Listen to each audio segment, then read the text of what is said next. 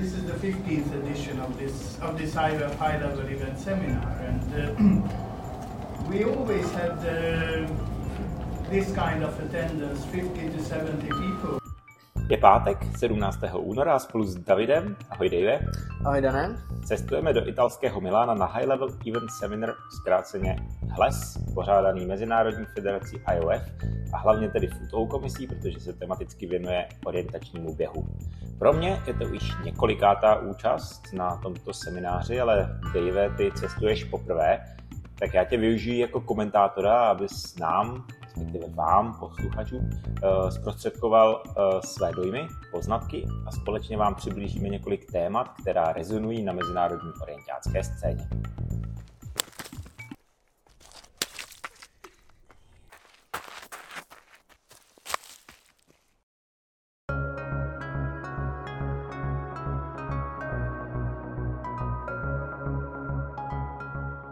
Zajímá vás, co se děje v českém i světovém orientáku?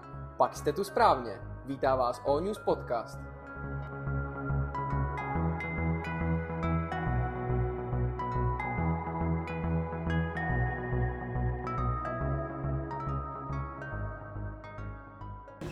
Hi everyone, nice to see you. And um, in this first session, I will al- also take use some of the minutes to uh, do a bit of short introduction in general of the IRF main goal and so on. And Great to be here with you. Um, Sondre, working as uh, Secretary General of the IWF, for those of you who don't know me from earlier. Mé jméno je Dan Wolf. Já jsem David Procházka a společně vás vítáme u dalšího All News Podcastu. Máme za sebou první část přednášek. Dave, ty jsi na Hlesu za Český svaz orientačních sportů poprvé. Jaké jsou tvé první dojmy? Zaujala tě nějaká přednáška? Začnu odzadu, zaujala. Moc mě bavila přednáška o TV produkci, byť tam pro mě nezazněly třeba žádné úplně nové informace, tak, eh, tak jenom to bylo potvrzení toho, jak si myslím, že i v Česku smýšlíme o tom, kam by se produkce televizní produkce orientačních sportů nebo orientačního běhu jako takového měla posouvat, jakým směrem by měla jít, kde by si měla brát inspiraci a jaké můžeme udělat kroky pro to, abychom se k těm vytyčeným, teď tedy mluvím o televizních cílech, vytyčeným cílům přiblížili nebo dostali tam, kam chceme. Takže určitě televizní produkce. Co se týká pořádání, tak eh, opět nebyly tam žádné úplně nové informace, ale docela mě bavila přednáška od eh, ředitele mistrovství světa v Dánsku z roku 2022. Eh, Byla poměrně strukturovaně dobře připravená a, a dala mi velmi dobrý overview nad celou tou akcí jako takovou. A určitě se tam objevilo pár zajímavých čísel, eh, trochu i třeba zákulisních informací, které můžou být dobré i pro nás do dalšího pořádání, třeba Svěťáku nebo Jvoku. K mistrovství eh, světa 2022 se ještě asi vrátíme. Eh, Pojďme teďka vypíchnout nějaká témata, která zazněla a která obecně rezonují mezinárodním orientákem. Hned v úvodu semináře mě zaujalo, že vlastně zaznělo, že se mění cíle a vize IOF, kde po dlouhou dobu bylo takovým hlavním cílem, takovým tajným snem stát se olympijským sportem, to skoro za každou cenu. Teď jsem pochopil, že už to vlastně hlavním cílem IOF není. Je to za tebe dobrý krok? Za mě ano, ale je to, v tomhle je to můj čistě subjektivní názor, protože já jsem nikdy nebyl, nebo v posledních letech jsem nebyl zastáncem toho, aby orientační sporty nebo orienták mířil na olympijské hry, takže za mě je to dobrý krok eh, a dává nám více prostoru se soustředit eh, na za mě palčivější nebo důležitější, klíčovější témata, který, které má orienták před sebou, aby se posunul někam dál, eh, co se týká modernizace nebo třeba právě vizualizace toho sportu v televizi. Takže se mi to nastavení nebo ten setup, eh, který IOF, obecný setup, který představila v podobě Henrika jako CEO, tak se mi líbí. To vlastně zaznělo tam, že nově hlavním cílem je, aby orientační běh byl globální a udržitelný sport. Co si pod tím představuješ? To mi přijde jako hodně obecný cíl. Byť, byť, byť nám byly představeny jednotlivé aspekty toho, co by to mělo naplňovat, tak, eh, tak to mi přijde taková velmi obecná rovina té věci, takže úplně nevím, co si zatím představuje IOF konkrétně. Ale myslím si, že to nejde vůbec proti tomu, jak třeba pořádáme my závody v Česku. Eh, mluvili jsme o tom v minulém podcastu s Honzou Pickem, jak třeba je koncipovaná Čekou Tour nebo, nebo Světový pohár letos v Česku. Takže je to velmi obecný cíl ve velmi obecné rovině, ale myslím si, že to není vůbec v rozporu s tím, jak eh, se snažíme k tomu přistupovat u nás v Česku. Z dalších témat eh, rozebíral se hodně knockout sprint a jeho premiéra na mistrovství světa. Obecně mistrovství světa sprintové disciplíny. Eh, měli jsme zajímavou přednášku od vlastně závodníků, konkrétně Kasper Fossera, Simona Ebersold.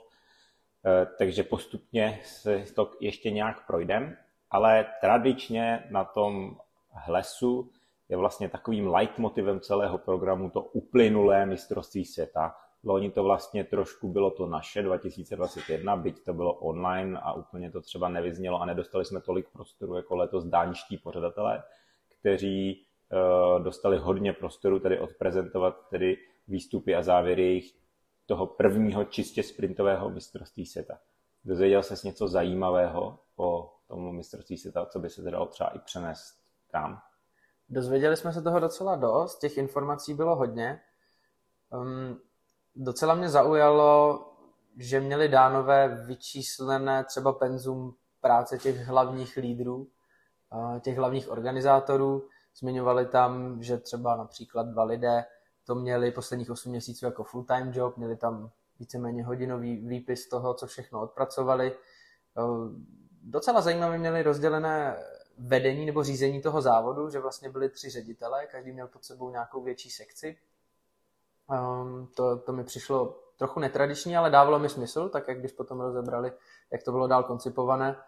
Pak asi bych, asi bych se opřel o pár detailů, třeba jak přistupovali ke stavbě tratí, jaký, jaký jim působilo například potíže, že ty stavitelé ani jeden z nich uh, nebyli, nebyli přímo z toho regionu, ale potřebovali je tam zahrnout pro jejich zkušenosti a jejich třeba elitní kariéry, aby dohromady tvořili dobrý tým. Když jsi zmínil ty zkušenosti, tak uh, oni tam vlastně zmínili a to mě docela zaujalo, že oni vlastně žádné velké zkušenosti s pořádáním nějaké mezinárodní akce neměli, což třeba od Dánů, jakožto poměrně vyvinutého, rozvinutého orientáckého státu nebo orientácké země, bych úplně nečekal. Nás dva to asi úplně nepřekvapí, protože my jsme to asi někde zmiňovali, byli jsme na j kde to pořádali tak dva nebo tři lidi. Ale no, je to tak. Vlastně Dánové zaznamenávají úspěchy třeba, nebo v minulých letech zaznamenávali úspěchy na, na závodním poli, ale co se týká organizace, tak uh, mezinárodní eventy oficiální pod lavičkou IOF moc, uh, moc nepořádají. Uh, a ještě si myslím takový dovětek, nebo na nás to tak všechny asi působilo, myslím, že jim ten odklad kvůli covidu poměrně přihrál, přihrál jako dobrou možnost se dopřipravit. Protože i z jejich vlastních vyjádření se zdálo, že, že ještě nebyli připraveni a že ten čas navíc, který dostali díky bohužel covidu, tak jim, jim přišel vhod a dokázali si připravit výrazně líp, než, než původně měli v plánu. Ještě bych zmínil jednu věc. Všichni jsme docela kouleli oči nad počtem jejich pořadatelů, kdy nám tu vyčíslili na nějakých 700 pořadatelů toho mistrovství světa.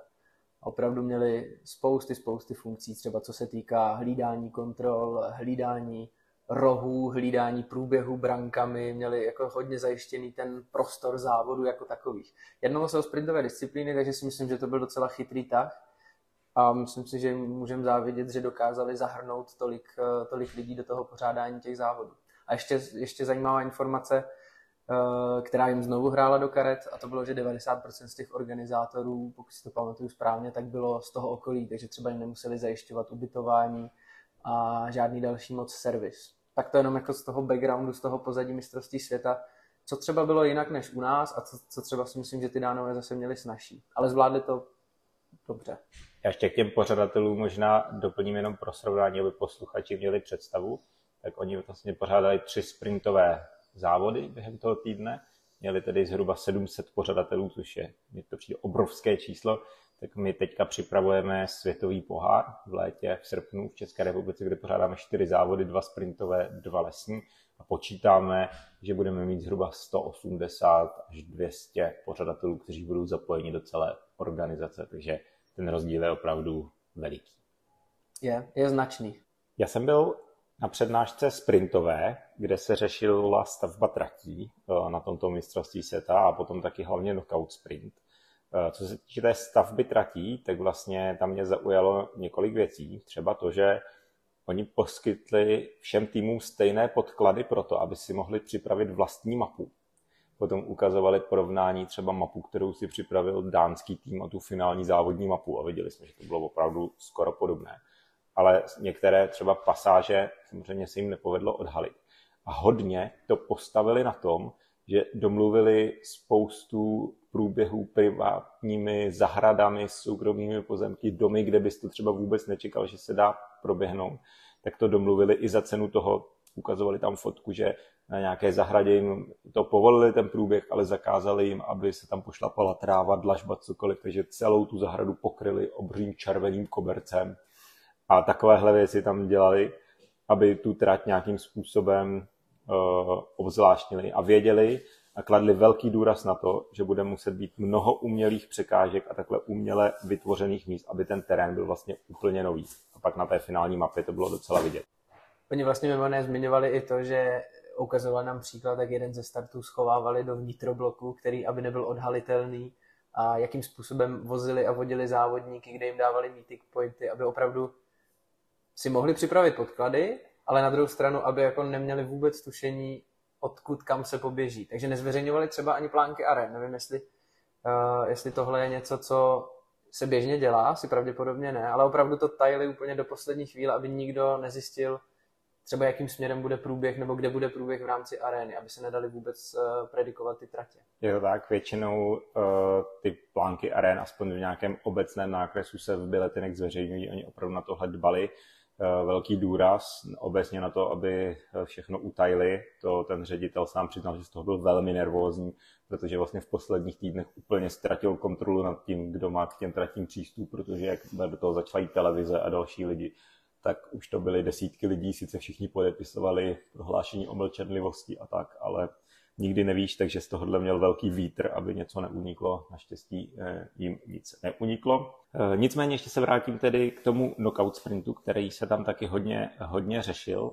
Eh, já jsem se tam ptal, a nebyl jsem jediný, protože jistě jste slyšeli náš podcast o knockout sprintu někdy na začátku ledna, kdy jsme s Vojtou Králem a s Radimem Hoškem rozebírali právě to nefarstované mistrovství světa v Dánsku, kde čtvrtfinále, semifinále z mého diváckého pohledu byla jako nuda, nebyl to v podstatě orienták, shodlo se na tom strašně moc lidí. A tak tam padla zajímavá otázka, jestli uh, by ti pořadatelé zpětně, po tom, co viděli ty televizní přenosy a jak ty tratě, které měly spoustu variant, spoustu postupů, ale vlastně ty závodníky vůbec nerozdělili v tom uh, čtvrtfinále a semifinále. Tak jestli kdyby to teď dělali znovu, třeba jiný knockout sprint, tak jestli by to zase udělali celé nefarstované, anebo jestli by uh, zvažovali nějaký systém farsty. No a ta odpověď mě docela překvapila, protože ten ředitel závodu vlastně řekl, že by nic neměnil, že by to udělal znovu stejně, že přiznává, že se jim to bohužel nepovedlo, že možná to bylo až moc komplexní, že si ty závodníci neriskli jít prostě jinou variantu, že to nebyli schopni třeba vyčíst, že je Eh, že je nějakým způsobem eh, kratší nebo by mohla být rychlejší, takže to by třeba na tom zapracovali, ale že rozhodně by na tom nic neměnili, což mě docela zarazilo. A potom jsme měli přednášku právě Kaspera Fossera z Simony Ebersold, jakožto závodníků, kde dostali vlastně podobnou otázku, co si o tom mysleli, o tom nefarstovaném mistrovství světa. A oba se shodli, že to vlastně asi není cesta že by se mělo fastovat a v podstatě oba se shodli na tom, že eh, za ně ideální formát je ten, že čtvrtfinále a semifinále má nějakou větvící metodu, kde ale zdůrazňovali, že musí být hodně fair a ve finále, že ideálně se může aplikovat ta nefarstovaná trať, protože tam už jde o ty medaile, tam už každý dělá ten svůj orienták a uh, už tam tohle to nehraje takovou roli, protože ti, tam už jsou ti nejlepší z nejlepších a už to se tam tolik netaktizuje o postup. A potom jsem se zeptal cíleně ne k organizátorům, ale k IOF, jestli si nějak interně tohleto vyhodnotili a jakým stylem budou směřovat knockout sprint. A taky mě ta odpověď docela překvapila, kde vlastně jsem se dozvěděl, že si to prakticky ještě nijak nevyhodnotili, ale že udělali skupinu, která teď někdy po high level event semináři, to znamená skoro uh, přes půl roku od toho závodu, začne tedy na tomhle pracovat a zabývat se tím, jak se knockout sprint bude dál případně upravovat a vyvíjet na základě těch zkušeností, které už máme.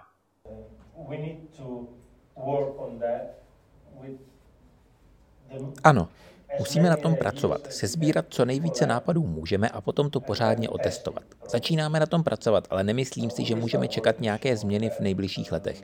Myslím, že tak na konci roku 2024 bychom mohli přijít s případně poupraveným formátem a něco změnit.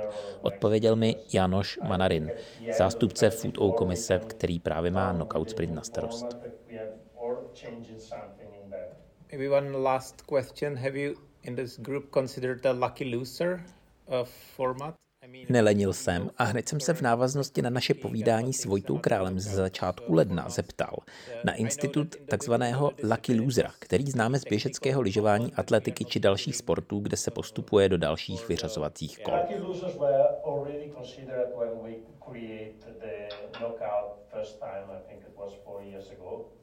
We were the athletes were against Lucky Losers byli zvažováni, když jsme vytvářeli knockout sprint poprvé, někdy před čtyřmi lety. My i zúčastnění závodníci jsme byli proti. Možná jsme v té době neměli ještě tolik zkušeností, které máme teď. Nechtěli jsme upřednostňovat rychlost a boj opozice před technikou. Možná se teď něco změnilo. Viděli jsme v některých posledních závodech, že trenéři začali učit závodníky nejenom číst svou mapu, ale také takticky bojovat v balíku. Lucky losers mohou být jedno z možných řešení, ale musíme mít stále na paměti, že chceme dělat orientácký závod, ne běžecký, kde jde jenom o čas. Takže ano, je to něco, co jsme zvažovali. Většina oslovených trenérů a závodníků tehdy byla proti, ale ano, v naší pracovní skupině to probereme a možná je to jedna z možností, kterou můžeme nyní zvážit you have to consider that we don't we want to make orienteering race, not only running race, so you have to balance. Uh, Tady jsme se shodli, myslím všichni, že uh, to, to, co zmiňuješ, tak mělo být připravené už před uh, samotným prvním uvedením knockout sprintu na, na mistrovství světa měly být nastavené mechanismy, aby se, aby se udělala revize a feedback od závodníků, týmů, ale i třeba televizních diváků hned po skončeném mistrovství světa takhle se za mě ztratilo zbytečně spoustu času a, a myslím si, že to trošku bere vítr z plachet skotským pořadatelům, kteří teď uh, budou jako před těžkou volbou a dost pravděpodobně to bude tlačit ke stejnému formátu, jako bylo v Dánsku. A to jsme slyšeli mimo jiné od Kaspera a Simony, že nebyl úplně ideální formát, že by si představovali pro semifinále a čtvrtfinále jakoukoliv dělící metodu. Je to přesně tak. A já teďka využiju trošku tvá slova jako takový oslý můstek k tomu, abychom zneužili právě vyjádření Kaspera a Simony Ebersold, kteří právě měli krásnou a zajímavou přednášku na High Level Event semináři a pojďme si je poslechnout.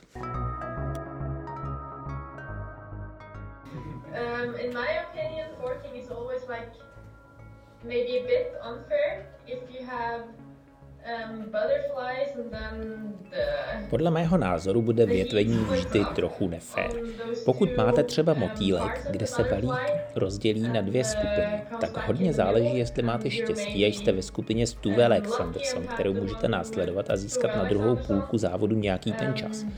Ale obecně myslím, že větvení dělá ten závod rozhodně zajímavější.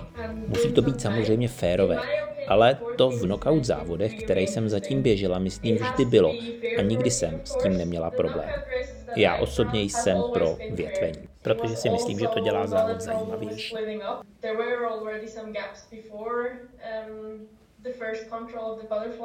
Yeah, so I'm definitely pro because I think it makes the course really interesting. Myslím, že určitě na knockout sprintu mělo být nějaké větvení. Za mě je ideální setup mít farstované čtvrtfinále a semifinále a nefarstované finále. Tak jako to udělali například loni ve Švýcarsku na mistrovství Evropy, kde měli motýlek ve čtvrtfinále, self-choice farstu v semifinále a nefarstované finále. To myslím fungovalo perfektně. Stejně tak loni v Buros ve Švédsku měli na světovém poháru self-choice ve čtvrtfinále i v semifinále a nefarstované finále.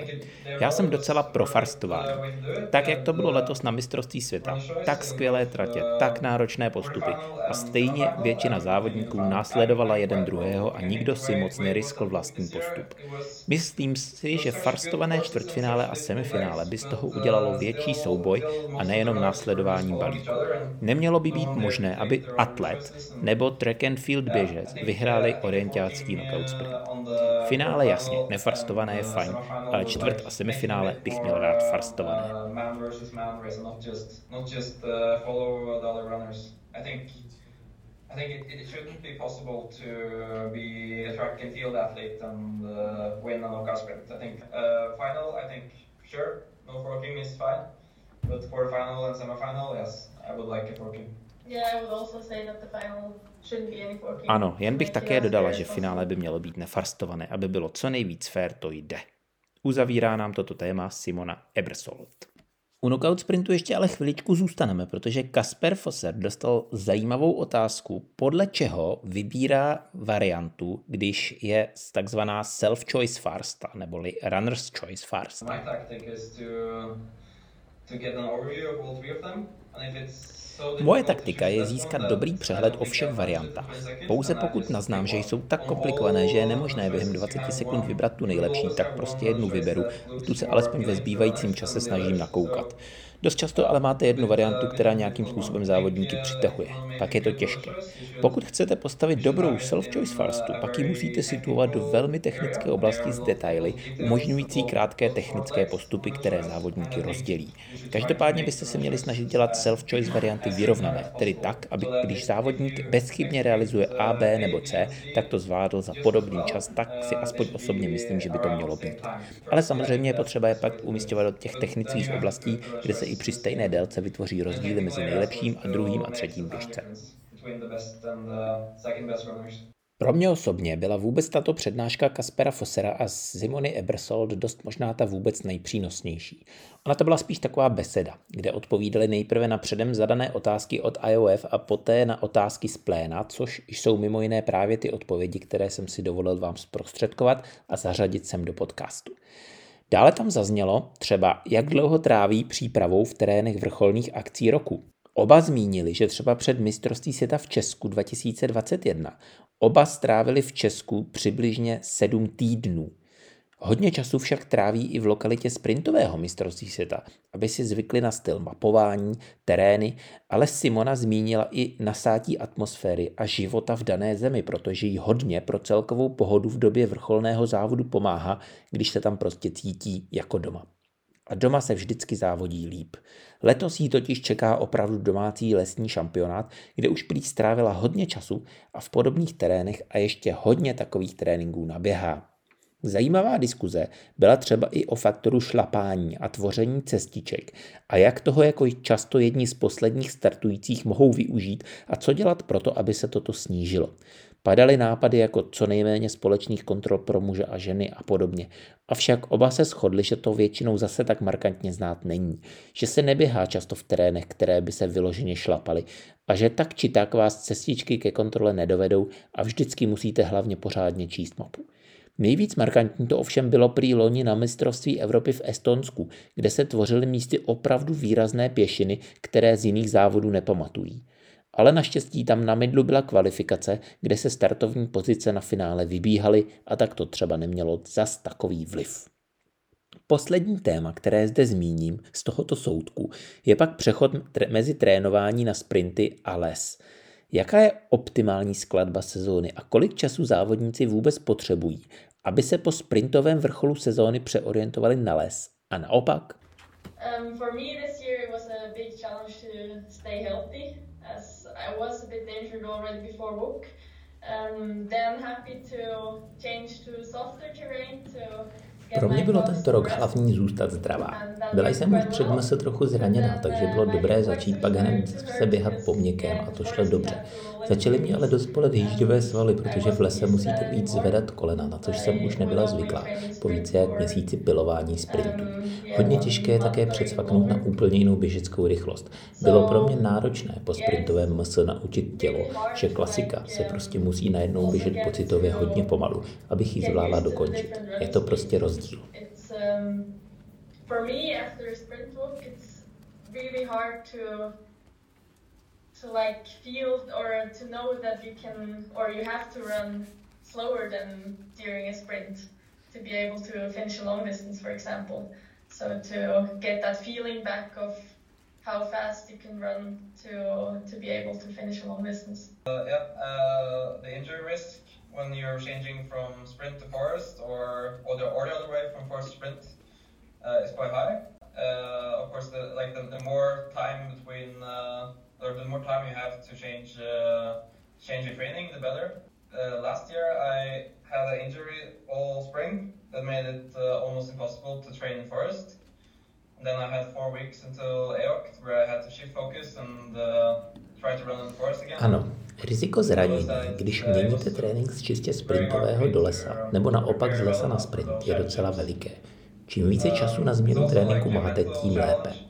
Minulý rok jsem byl na jaře zraněný a nemohl jsem běhat v lese. Pouze jsem se soustředil na sprinty. A po mistrovství světa jsem měl před mistrovstvím Evropy jenom čtyři týdny na přípravu v lese a bylo pro mě hodně těžké dobře se připravit na tento šampionát. Je to i mentálně hodně těžké, když je to takto blízko. Přeci jen mistrovství světa je vrchol roku. Člověk se na to soustředí a potom je hodně vyčerpaný i mentálně a je strašně těžké se začít znovu soustředit. Čím více času mezi mistrovství světa a mistrovství Evropy je, tím je to pro závodníky lepší. Hodně se mi líbí, jak je to v letošním roce, kdy je lesní mistrovství světa v červenci a potom sprintové mistrovství Evropy v říjnu. A mezi tím máme ještě svěťák v Česku, kde je les i sprint, což mu přijde super můstek pro přenastavení fokusu na sprint. Ten další rok pak zase nebude moc času mezi sprintovým mistrovstvím světa a lesním mistrovstvím Evropy. To bude zase mnohem horší. Chápu, že jsou tam i jiné aspekty, než jen kolik času na přípravu mají závodníci, ale opravdu si myslím, že mít dostatek času mezi mistrovstvím světa a mistrovstvím Evropy je důležité.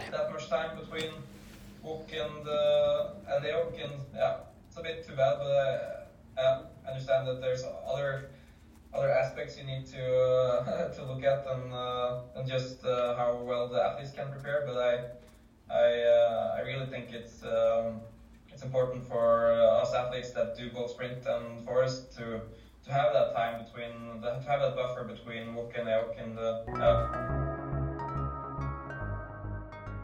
Pojďme opustit uh, mistrovství světa v Dánsku a ty jsi byl mimo jiné také jako zástupce pořadatelského týmu JVOKu 2024, kde nějakým způsobem budeš asi na nějaké pozici s něčím pomáhat. Tak jsi byl na přednášce nebo části toho semináře zaměřené právě na juniorské světové šampionáty. Co zajímavého jste se tam dozvěděli? Moje role, musím předestřít, na JVOKu je poměrně maličká, ale budu se podílet. Eh, z, z té mojej oblasti jsme se tam nedozvěděli víceméně nic, budu se zabývat primárně sociálními sítěmi, ale eh, ta přednáška o JVOKu byla zajímavá už jenom z podstaty toho, co se tam odehrálo, eh, že mistrovství světa muselo být přeskládáno, změněno během toho průběhu mistrovství světa kvůli zákazu vstupu do lesa, kvůli požárům. Odehrál se tam, odehrály se tam vlastně nuceně první sprintové štafety, které již na JVOKu v, v Plzni budou standardně zařazeny do programu. Běžel se tam middle bez kvalifikace, potom po odložení po čtvrt roce, což taky bude už teď takhle fungovat dále v programu. Takže bylo to velmi zajímavé z toho pohledu, že jsem si jenom zopakoval, byť jsem o tom docela hodně věděl, ale z úst přímo hlavního pořadatele a ředitele závodu, jak probíhal ten proces opravdu minutu po minutě, kdy museli hrozně rychle měnit plány, museli se adaptovat na tu situaci a jak to ustáli. Nutno říct, že to opravdu ustáli a že to zorganizovali, myslím si, důstojně. Kromě nějakých problémů ve sprintu, to se tam taky načrtávalo, co se týká pravidel, a, ale, ale v souhrnu ustáli to, zvládli tu těžkou situaci tak to byla jedna část toho. Trochu jsme se tam věnovali sprintovým štafetám a věnovali jsme se tam farstování, což teď v IOF jsem, IOF jsem pochopil skrze více těch, těch přednášek na tom semináři, že je tlak na to, eh, co se týká městských nebo sprintových disciplín, opravdu nutit závodníky k volbě postupů, aby se hodně vyskytovaly volby postupů na té trati, tak to tam právě pořadatelé taky zmiňovali, že se nesnažili o lepší nebo horší, výhodnější, nevýhodnější volby, ale že se snažili o to vždycky to pole rozdělit anebo donutit závodníky běhat, běhat různé volby. To byla jedna část a druhá část se ve velké míře věnovala streamingu, který si vytvářeli Portugalci sami a který sklidil na mezinárodním poli, myslím, pozitivní, kladné recenze a ohlas, tak tam bylo hodně z té samotné tvorby toho, toho streamingu vlastními silami. Jak tedy celkově tento seminář hodnotíš? Co ti přinesl? Na čem by třeba IOF měla ještě zapracovat? Mě přinesl určitě ucelení obrazu pořádání velkých eventů, protože uh, i když v tom působím nějaký čas, tak, uh, tak určitě mám mezery a některým oblastem, ne že bych třeba nerozuměl, ale nevím, jak vznikají, jak se tvoří. Takže já jsem se tady doplnil takový celistvý obrázek z jednotlivých aspektů toho pořádání od začátku až do konce. To, to mi velmi pomohlo a i když se těm částem nevěnuju nebo ani věnovat nebudu, tak uh, pro mě velmi přínosné to, že mám kompletní přehled o, o budování těch velkých eventů. IOF, co by se dalo zlepšit, na čem by měla zapracovat, ono, ono se to lehko říká, ale já bych samozřejmě viděl rád nějaké konkrétnější kroky, protože my jsme to tady naťukli s těmi hlavními cíly IOF, eh, ty mi přijdou extrémně obecné. A potom IOF představila pár nových aktivit, které bude vytvářet, ale mezi těmi aktivitami a dosažením těch nastavených cílů mi přijde dlouhá cesta se so spoustou odboček a že to úplně spolu třeba nemusí souviset, takže bych rád viděl blížší napojení a lepší provázání aktivit, které IOF vytváří, skrze třeba i federace a pořádání eventů a naplnění těch cílů. Ještě mě napadá poslední taková otázka. High Level Event Seminar byl po vlastně covidových letech poprvé od roku 2020 zase prezenčně. Takže tady byla možnost potkat se se spoustou pořadatelů velkých závodů napříč eh, celou Evropou, respektive světem. Měl si možnost si i nezávazně popovídat eh, s někým z pořadatelů z cizí země a zjistil jsi něco zajímavého. Abych byl autentický, tak úplně moc ne. Já tady skoro nikoho neznám, na rozdíl od vás. Ale ne, ne, nebudu v tomhle jenom negativní. Měl jsem, měl jsem možnost. Měli jsme třeba dneska už snídaně zajímavý rozhovor se s ředitelem sportovního úseku eh, rakouského orientáku, kde jsme si vyměňovali zkušenosti a, a, a to, jak, to, jak vlastně funguje orienták v našich jednotlivých zemích. I jste tam vlastně otevřeli to, že stejně jako u nás se poběží poprvé mistrovství v KO sprintu v Rakousku. Zmiňoval zajímavou věc, kterou bych mohl nakonec dodat a mě zaujala, že v Rakousku pořádají mistrovství ve sprintu, letos v KO sprintu, součástí jakéhosi sportovního finále, kde do jednoho města se na jeden víkend sjede co nejvíce sportů, které tam mají právě svoje mistrovství. To mi přijde jako docela zajímavá myšlenka. Nevím, jestli aplikovatelná u nás, ale docela mě zaujala. Jo, určitě. To mě zaujalo taky. Já bych k tomu jenom ještě dodal, že jsme měli eh, vlastně zajímavou večeři s mladými švýcarskými pořadateli letošního mistrovství světa a předtím už samozřejmě několika svěťáků kteří nám povídali o jejich problémech a úskalích s pořádáním a jak pořádají svěťáky oni. Měli tuším na to v programu Hlesu i dvě prezentace. Obě jsou k prohlédnutí, jako ostatně všechny slidy z Hlesu eh, na stránkách IOF orienteering.sport, koho by to třeba zajímalo víc. Ale eh, proč to říkám? Zaujalo mě, že říkali vlastně, že to dělají všichni jako dobrovolnickou činnost, že mají pouze jednoho placeného pořadatele, typicky eh, nějakého ředitele závodu, plus pár drobně odměňovaných. Já jsem si myslel, že na to mají skoro firmu Verein Swiss Cup a že to dělají ve velkém, když hostí vrcholnou akci každý rok. Ale vlastně to tak v reálu není. Pořádají to velmi podobně jako my v Čechách. Tak to třeba zaujalo mě a v tomhle ten přesah těchto akcí, jako je Hles, je velmi přínosný a jsem moc rád, že se český orienták těchto akcí účastní a že tam je vidět. Dave, eh, díky, že jsi se mnou povídal o, o hlesu a díky, že jsi sem přijel. Taky děkuji, mějte se. Thank you